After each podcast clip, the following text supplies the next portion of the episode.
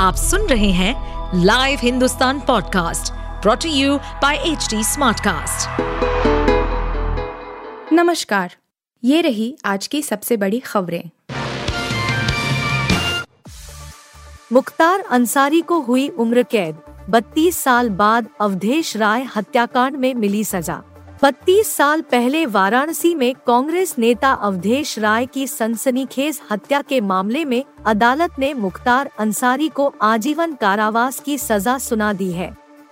उस पर एक लाख रुपए का जुर्माना भी लगा है। एक अन्य धारा के तहत उस पर बीस हज़ार रूपए का अतिरिक्त जुर्माना लगाया गया है। जुर्माना न चुका पाने की स्थिति में मुख्तार को छह महीने और सजा भुगतनी होगी। सजा सुनाए जाने के दौरान मुख्तार वीडियो कॉन्फ्रेंसिंग के ज़रिए बांदा जेल से जुड़ा था। उसने पहले खुद को बेगुनाह बताया, फिर अपनी उम्र का हवाला देते हुए कम से कम सजा देने की गुहार लगाई। शाह से मीटिंग के एक दिन बाद नरम पड़े पहलवान शुरू कर दी रेलवे की नौकरी। कुश्ती महासंघ के अध्यक्ष ब्रिजभूषण शरण सिंह के खिलाफ धरना प्रदर्शन में शामिल साक्षी मलिक, विनेश फोगाट और बजरंग पूनिया ने रेलवे की नौकरी फिर शुरू कर दी है। तीनों पहलवानों ने रेलवे की अपनी नौकरी ज्वाइन कर ली है। माना जा रहा है कि पहलवानों का यह फैसला ब्रिजभूषण की गिरफ्तारी की मांग के लिए हो रहे आंदोलन के खत्म होने की शुरुआत है।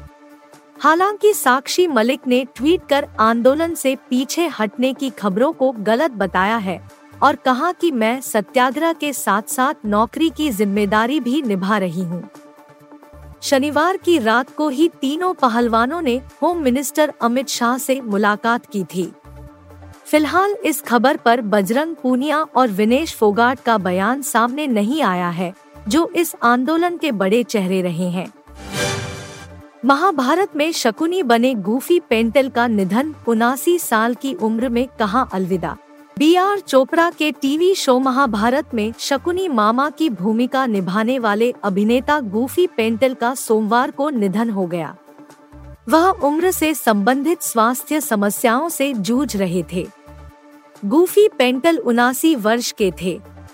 पिछले कुछ दिनों से वह अस्पताल में भर्ती थे। अभिनेता के परिवार ने एक बयान जारी कर कहा, गहरे दुख के साथ हम अपने पिता गूफी पेंटल शकुनी मामा के निधन की सूचना देते हैं। आज सुबह उनका निधन हो गया। गूफी पेंटल के निधन के बाद उनके भतीजे हितेन पेंटल ने कहा कि बेहद दुखद है कि वह अब हमारे बीच नहीं है।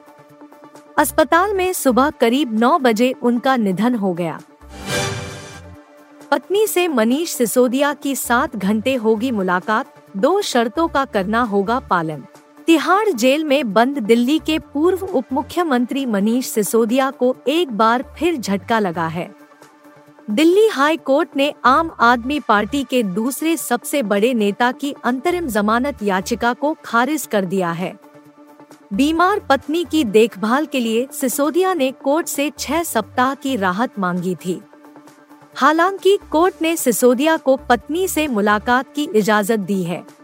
कोर्ट ने कहा है कि किसी दिन घर पर या अस्पताल में सिसोदिया की पत्नी से मुलाकात कराई जाए। कोर्ट ने इसके लिए कुछ शर्तें भी रखी है। अदालत ने हालाँकि सिसोदिया को सुविधाजन दिन पर सुबह 10 बजे से शाम 5 बजे के बीच अपनी पत्नी से मिलने की अनुमति दी। गर्मी से फ़िलहाल राहत पर बढ़ेगी आफत। लेट हो रहा monsoon.